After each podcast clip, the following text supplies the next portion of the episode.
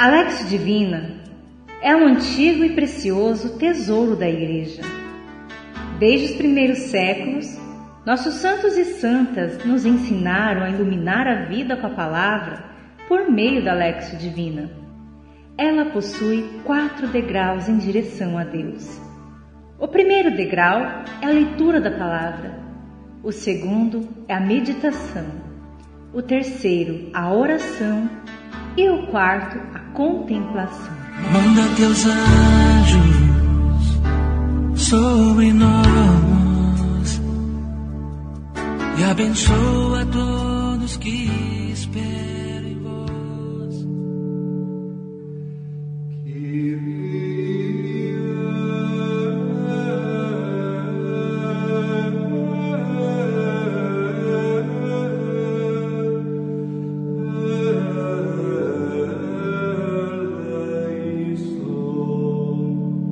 Alegria e paz. Eu sou Altieres e é uma alegria em mais uma oportunidade nos reunirmos para rezar com os anjos de Deus. Acredito que você já tenha percebido que a vida de oração pode nos dar uma existência mais equilibrada em todos os sentidos. Por isso, a tua oração deve ser feita sempre de forma prazerosa, não deve ser uma obrigação pesada. A Igreja coloca à tua disposição uma série de recursos, métodos e práticas para entrar em contato com Deus pela oração. A Lexio Divina é uma delas, e pelo fato de você ter escolhido rezar comigo aqui, sou muito grato a você. Desejo que a cada dia os santos anjos de Deus possam acampar ao teu redor e te dar muita luz e paz. Por isso eu quero que você neste momento prepare-se, desligue-se das preocupações exteriores, Desligue-se dos compromissos, das coisas que você precisa depois resolver. Nesse momento, é importante que você preste atenção somente ao som da minha voz e passe a rezar comigo nesta Lexio Divina de forma profunda, tranquila e principalmente muito pacificadora. Respire, permita que o ar entrando nos teus pulmões traga uma sensação de paz e tranquilidade. Permita que você, nesse momento, concentre-se neste exercício tão importante. Respire mais uma vez. Procure estar, neste momento, completamente na presença de Deus. Como está a tua vida hoje? Quais são as emoções, os sentimentos? Quais são as situações que você quer apresentar diante de Deus? Quais foram as situações que você vivenciou nesta semana e o que foi que mais marcou você? Respire lentamente mais uma vez.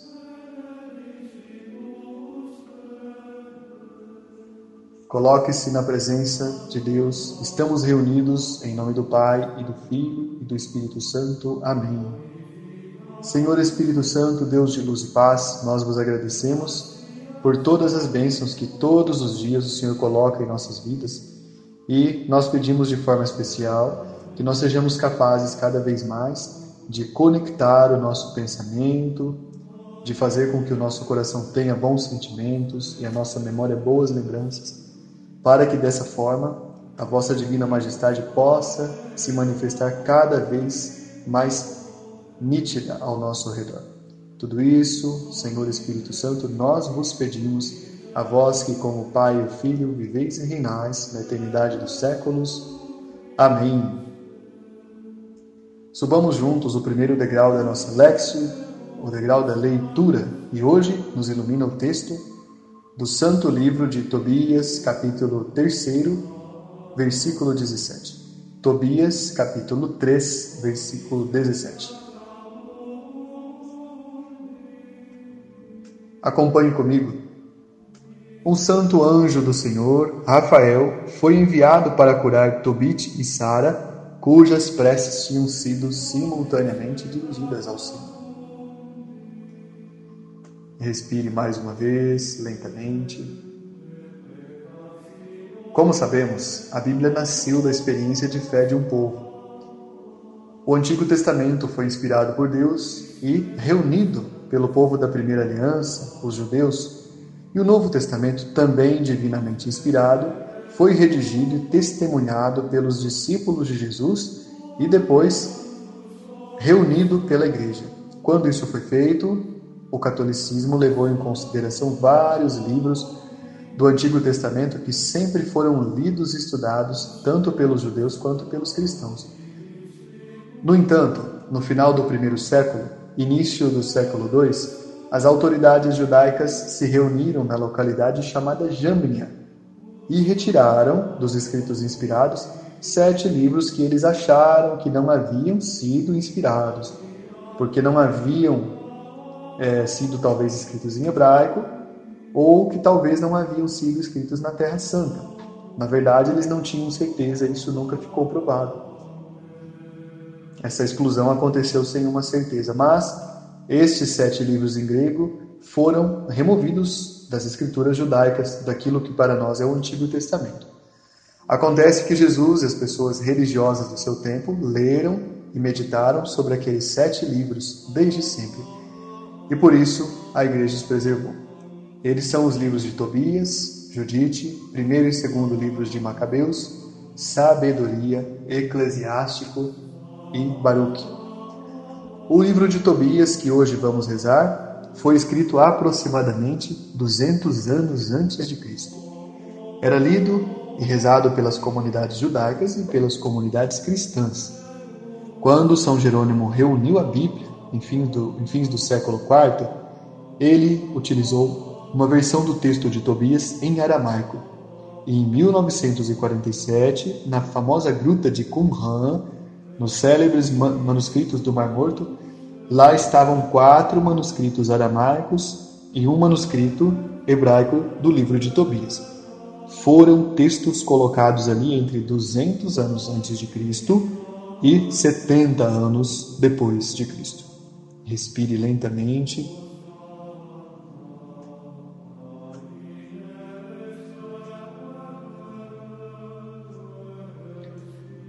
Os anjos apresentam a Deus as nossas orações.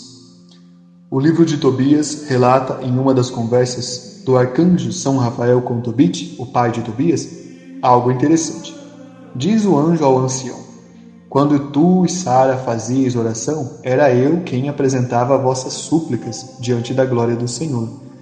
O arcanjo São Rafael nos ensina nesta passagem que os anjos são auxiliares diretos de Deus em meio à criação. Eles auxiliam a ação divina no universo material e cumprem a missão de realizar as tarefas dadas por Deus a eles. A Bíblia ensina que faz parte da missão dos anjos levarem nossas orações a Deus. E quando a Bíblia diz isso, é possível saber que, mais que levarem nossas orações a Deus, que já conhece as nossas necessidades antes mesmo que nós possamos conhecê-las, mais que isso, os anjos trazem as luzes de Deus para nossas vidas. O livro de Gênesis, no capítulo 28, versículo 12, ensina, pelo sonho que teve o patriarca Jacó, que há uma incessante comunicação entre os anjos e as pessoas. Jacó via uma escada em que os anjos subiam e desciam, ligando a terra aos céus. Assim são os anjos na nossa vida. Ligam-nos a Deus quando trazem suas luzes, inspirações e amor para nós. Mesmo que seja Deus quem receba nossas orações, porque Ele conhece as nossas necessidades, é muito importante rezar pelo teu anjo para que você cultive a proximidade com ele. O santo livro de Tobias ensina que o arcanjo Rafael era quem recebia as orações de Tobit e de Sara, ou seja, do pai e da esposa de Tobit, de Tobias. É preciso então que você cultive a proximidade com o teu anjo da guarda e com todos os anjos de Deus. Se ajudar a se lembrar, você pode inclusive colocar uma imagem deles em um lugar bonito de sua casa, ou colocar flores, ou até mesmo uma vela em um lugar seguro, pois estes pequenos e simples rituais servem para nos lembrar que estamos na companhia mais especial ao longo de todo o nosso dia. Isso fará com que você consiga criar uma sensibilidade por meio da oração e possa receber com mais frequência as iluminações que Deus coloca sobre todas as dimensões da tua vida. inclusive aquelas iluminações que, porque você não tem colocado o teu coração na presença de Deus, muitas vezes não consegue perceber. Por isso, cultive a tua proximidade com os anjos de Deus. Eles podem ser uma presença muito iluminadora em todos os momentos, sejam aqueles de grandes dificuldades, sejam aqueles de alegria e festa. O que você pode fazer para tornar os anjos mais próximos? Pense nisso por um momento.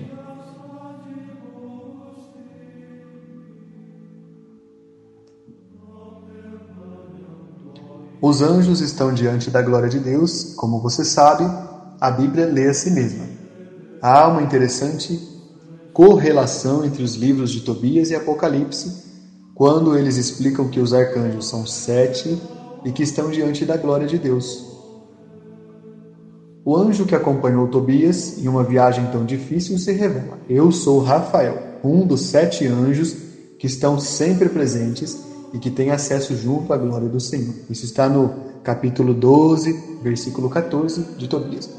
E no livro de Apocalipse, no seu capítulo 8, versículo 2, o apóstolo São João relata uma das suas visões. Diz ele: Vi então os sete anjos que estão diante de Deus.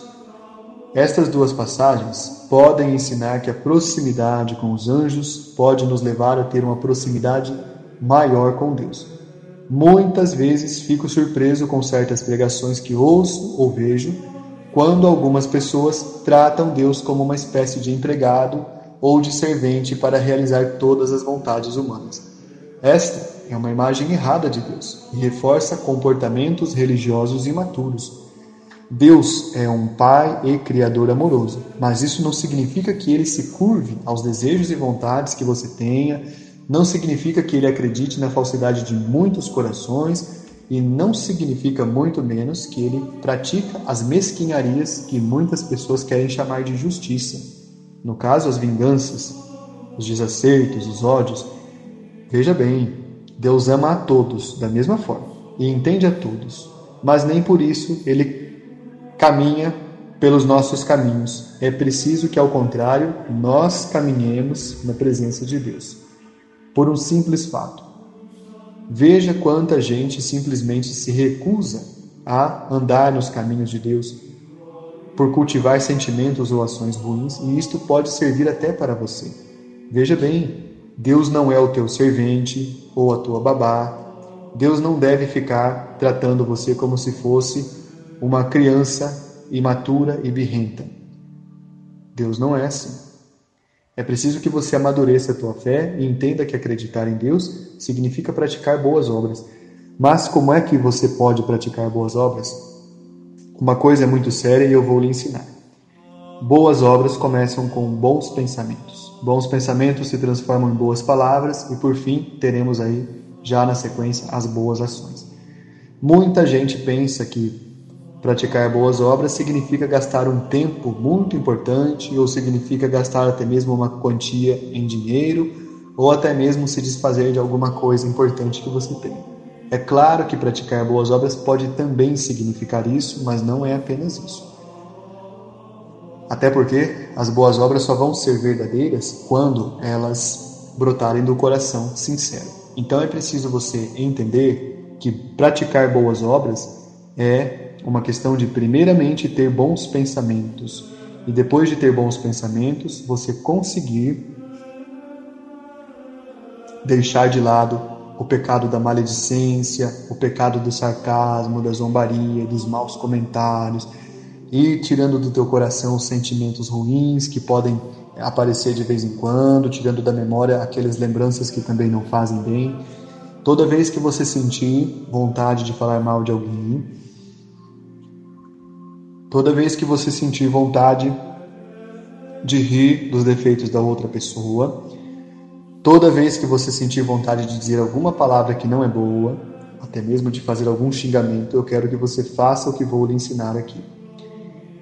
Imagine que cada má palavra, cada mau pensamento, cada pensamento de vaidade, de arrogância, de vingança, até mesmo aquele desejo proibido que você pode sentir de vez em quando, tudo isso, quando você sentir, imagina que se transforma numa folha seca e pequenina que se solta de uma árvore gigante, majestosa, verde, cheia de frutos e flores. E essa pequenina folha seca cai lá longe no solo, sobre as raízes daquela árvore. Imagine isso todas as vezes e pense: bom, é só mais um pensamento. E isso fará com que ele se torne nada, com que ele perca a sua força. Tudo na nossa vida inicia-se no nosso pensamento. O pensamento não é uma ficção, ele já é a realidade não concretizada. Por isso, todas as vezes em que você sentir algo ruim no coração, ou você sentir a vontade de falar uma palavra mais dura, ou até mesmo de fazer uma crítica, ou até mesmo de você é, dar caminho para os teus desejos que não são bons, tu, todas as vezes em que isso acontece, isso te afasta da presença dos anjos, porque te coloca em um nível muito primitivo. E você não é uma pessoa assim, você é uma pessoa alcançada pela luz de Deus, alcançada pela sua misericórdia. Pense bem nisso e passe a partir de hoje a praticar de uma forma muito simples e tranquila este exercício de a cada pensamento ruim, negativo, você desintegrá-lo e você, ao invés disso, passar a pensar coisas boas. Passe a dizer coisas boas das pessoas, passe a ver o lado bom das coisas, das situações, de todos os que estão ao teu redor e você verá uma grande transformação acontecer. É muito fácil observar pessoas de cabeça dura e arrogante e ver que elas possuem, na verdade, cascos com ferraduras para dar coices e chifres para bater as cabeças na parede. Essas pessoas, na verdade, são aquelas que já se afundaram em maus pensamentos. Por isso eu não quero que você seja uma pessoa assim. Quando eu falo de cascos com ferraduras, podem ser todas aquelas armas que a pessoa já prepara, aquela palavra maldosa, aquela armadilha. E nesse momento eu costumo lamentar que pessoas assim sejam pessoas tão venenosas porque elas entram numa dinâmica em que o veneno vai tomando conta da sua vida e ela, ela passa a se tornar uma pessoa insuportável até para ela mesma. Ela, na verdade, passa a ser uma pessoa triste, infeliz, mesquinha e profundamente horrorosa, uma pessoa ridícula, que sempre abre a boca para dizer algo para desagradar os outros, para atacar, enfim. Nada justifica um pensamento desse, mas tudo isso tem um caminho, tudo isso tem um, tudo isso tem uma forma de nascer e nasce no pensamento. A pessoa que muitas vezes vai cultivando pensamentos ruins, vai cultivando também esses cascos e essas ferraduras e vai cultivando também esse chifre. Você acha isso bonito? Pois isso não é bonito. Todo casco com ferradura são aquelas formas de reagir diante dos outros que nós temos já preparadas e todo chifre também é aquilo que a gente vai colocando na cabeça e alimentando. O chifre vai crescendo, uma hora dessas você vai passar embaixo de uma porta e vai cair para trás, porque o teu chifre está muito maior que você. Esse chifre aqui são os teus maus pensamentos. É, pode parecer engraçado e você pode estar tá até imaginando alguém usando tal ferradura e tal chifre. Mas eu queria ver se fosse com você, não é mesmo? Então, eu quero que a partir de hoje você tenha coragem de jogar essa ferradura, de descalçar esse casco e também de tirar esse lindo enfeite que você tem na tua cabeça. Sabe por quê? Esta, eu fiquei sabendo, é a última moda que está rolando lá nos quintos dos infernos. Então, para você, na verdade, comprar esse modelito é muito simples. Basta que você passe a emitir muitos julgamentos, que eles são verdadeiros cheques em branco. Esse cheque em branco, no entanto, vai ser descontado da tua conta, sabia? Vai. Então, pare de falar mal das pessoas de uma vez por todas, pare de fazer fofoca, Pare de você cair nas armadilhas que aqueles ruins à tua volta, à tua volta tentam fazer. Eu sei que você convive com gente muito ruim e eu sei que você tem que muitas vezes suportar. Sei, inclusive, que a tua vontade seria, perdão, com perdão da expressão, né, colocar delicadamente as tuas mãos sobre as fuças daquela pessoa, mas olha bem, presta atenção. Estamos falando de você estar na presença dos anjos e essa atitude não combina com uma pessoa que precisa andar na presença dos anjos. Você estatelar aquela pessoa no chão, fazer ela virar uma cambalhota no ar com aquele tapa, não é, com aquela palavra dura, isso você não precisa. Você tem que se colocar acima disso. Toda vez que você achar que você vai resolver as coisas na força, você vai de novo estar tá calçando o bendito casco e está colocando esse lindo enfeite chamado chifre na tua cabeça. Então não precisa. Joga fora, abandona, abdica disso. Por mais que a pessoa te provoque, por mais que a pessoa seja insuportável, escuta o que eu vou dizer, presta atenção nisso, presta atenção nisso. Esta pessoa, ela tem um casco muito maior que o seu que faz com que ela ande, não é? E aí parecendo um verdadeiro chupa-cabra pelo mundo. Você não precisa desse tipo de coisa. Como assim? Toda pessoa maléfica, os outros vão sabendo disso. Uma pessoa que fala mal de alguém, o outro já vai ficar sabendo, ele vai falar, hum, aquela ali é uma pessoa fofoqueira. Eu não preciso estar perto dela. Eu preciso me afastar dessa pessoa. Essa pessoa não tem amigos de verdade, ela tem comparsas, não é? Ela tem aí parceiros de, de, de crime, talvez. Ela não tem amigos, ela é uma pessoa triste e infeliz. Então eu quero que de uma vez por todas você deixe de lado talvez a vontade de revidar, que é muito forte, que eu compreendo, talvez a vontade de fazer uma vingança, talvez até mesmo a vontade de fazer um esclarecimento. Deixe, porque a melhor resposta quem dá é o tempo. E se você evitar de calçar o, o casco, de usar o chifre, você vai perder o costume e tudo que aquela pessoa fizer não vai acontecer nada com você, porque todos estão vendo. A verdade sempre vem à tona, não é mesmo? E você, para estar na presença dos anjos, não vai poder estar na presença deles com esse chifre e com esse casco. Não pode. Quem usa casco e quem usa chifre, a gente já sabe quem é. É o inimigo da alma humana. Então, joga fora essas lindas e maravilhosas ferramentas que você tem, né? Inclusive a ferradura também pode jogar fora. E depois disso você passará a se sentir mais leve, mais tranquila, mais tranquilo e mais feliz. Longe de parecer uma espécie de brincadeira, isso é muito sério. E falando com toda seriedade, pessoas assim que cultivam ódio, que cultivam a intriga, o desprazer, são pessoas muito infelizes, são pessoas muito tristes. E você não é assim. Essas pessoas já vivem numa solidão muito grande. Não seja você mais uma dessas. Preste atenção nisso que eu vou lhe dizer aqui. Bons pensamentos, então. Bons pensamentos, e toda vez que tiver maus pensamentos, seja de vingança, seja de maus desejos, seja de ira, seja até de preguiça, seja de muita coisa. Lembra da pequenina folha caindo da árvore e se transformando em adubo lá no, nas raízes daquela árvore. E eu vou reforçar isso todas as vezes em que você participar da divina liturgia. Eu quero que você preste atenção numa coisa. O rito romano, o ritual latino, possui uma expressão muito bonita e muito forte quando o sacerdote diz: corações ao alto. E a Assembleia, nós respondemos: o nosso coração está em Deus. Toda vez que você ouvir isso, eu quero que você lembre: o nosso coração tem que estar no alto, os maus pensamentos são aquela folhinha lá embaixo. Só será verdade se nosso coração estiver também com os que estão à nossa volta e precisam de nós. Então, tire o chifre, tire o casco, passe a ter bons pensamentos e passe a olhar também para as pessoas que estão ao teu redor. Você não vai conseguir fazer a diferença na, na tua vida se você permanecer com os maus pensamentos. Respire lentamente, mais uma vez. Não é preciso nunca pedir a presença dos anjos, mas é preciso querer que eles estejam ao teu redor.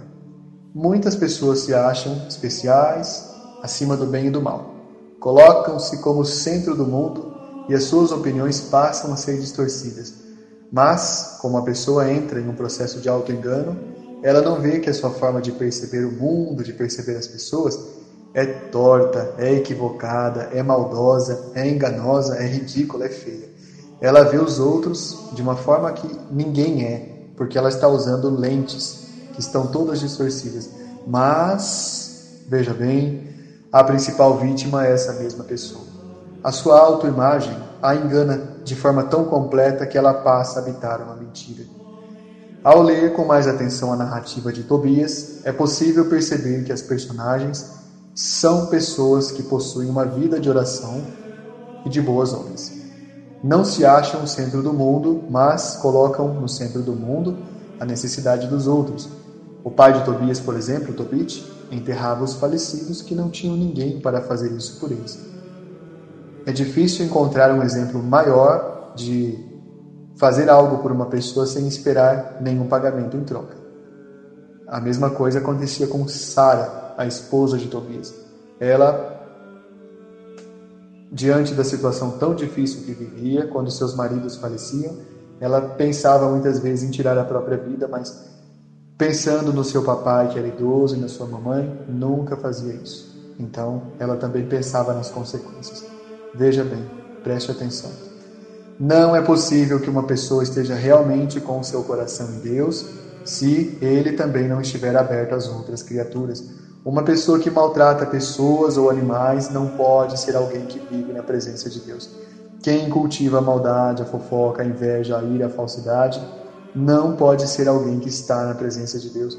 Mesmo assim, vemos todos os dias um desfile de vaidades e desvarios de pessoas maléficas que se acham muito santas e boas, mas na verdade a ignorância delas é tão grande que elas nem percebem. Preste atenção. Não é necessário ser como essas pessoas, por isso não seja como elas. Deus é Pai de todos, mas nem todos andam na presença de Deus. Os anjos estão ao redor de todas as filhas e filhos de Deus, mas muitas são as pessoas que não querem estar na presença dos anjos e nem de Deus. Pense neste dia em como você pode se aproximar dos anjos que Deus enviou para estarem ao teu redor. Comece com algo simples, bons pensamentos e bons sentimentos. Sempre se lembrando da folha, os maus sentimentos, maus pensamentos e más lembranças devem ser transformados naquela folha que se desintegra. E os bons pensamentos devem ser prática constante. Quando você começar a fazer isso, vai notar que a tua vida vai se tornar mais equilibrada.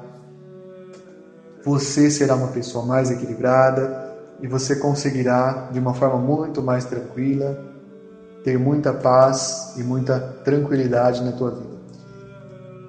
Por isso, eu quero que você respire mais uma vez e subamos juntos o terceiro degrau da nossa Lexio Divina, o degrau da oração. Neste momento, enderece a Deus uma oração simples sobre o que nós rezamos agora. E que nos próximos dias você passe a pensar sobre isso.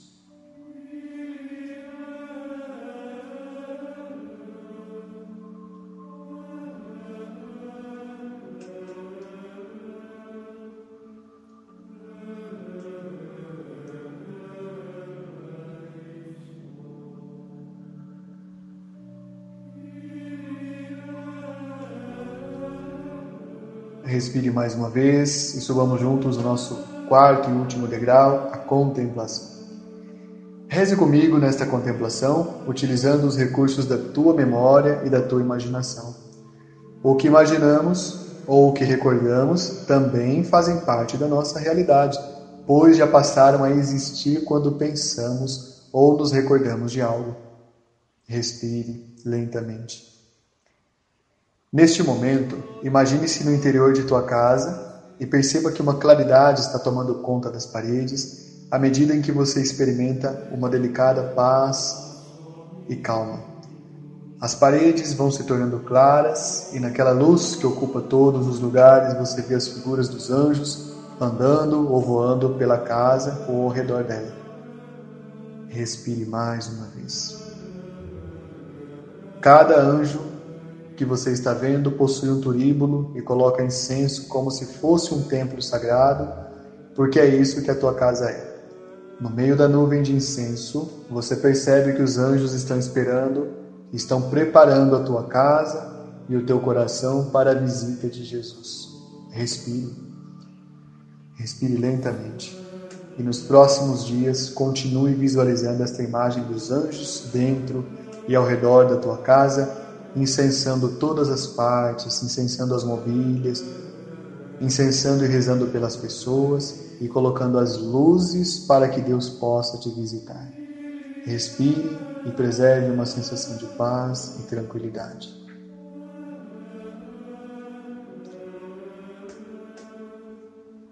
Glória ao Pai, ao Filho e ao Espírito Santo, como era no princípio, agora e sempre. Amém. Anjos guardiões, vós a quem Deus, em sua infinita misericórdia, permite velar pelos homens, sede meus protetores nas provas de minha vida terrestre. Dai-me a força, a coragem e a fé, inspirai-me tudo o que é bom, afastai-me de todo o mal que vossa doce influência entre em minha alma e fazer com que eu sinta que um amigo devotado está perto de mim, que vê meus sofrimentos e se sente feliz com minhas alegrias. E vós, meu bom anjo, não me abandoneis. Tenho a necessidade de vossa proteção para suportar com fé e amor as provas que devo superar e vencer. Amém. Por intercessão dos santos anjos, abençoe-nos Deus eterno e todo-poderoso, Pai e Filho e Espírito Santo. Compartilhe com as pessoas que você ama esta palavra de salvação. Louvado seja nosso Senhor Jesus Cristo, para sempre seja louvado. Manda teus anjos sobre nós e abençoa todos que esperam em vós. Manda teus anjos para nos ensinar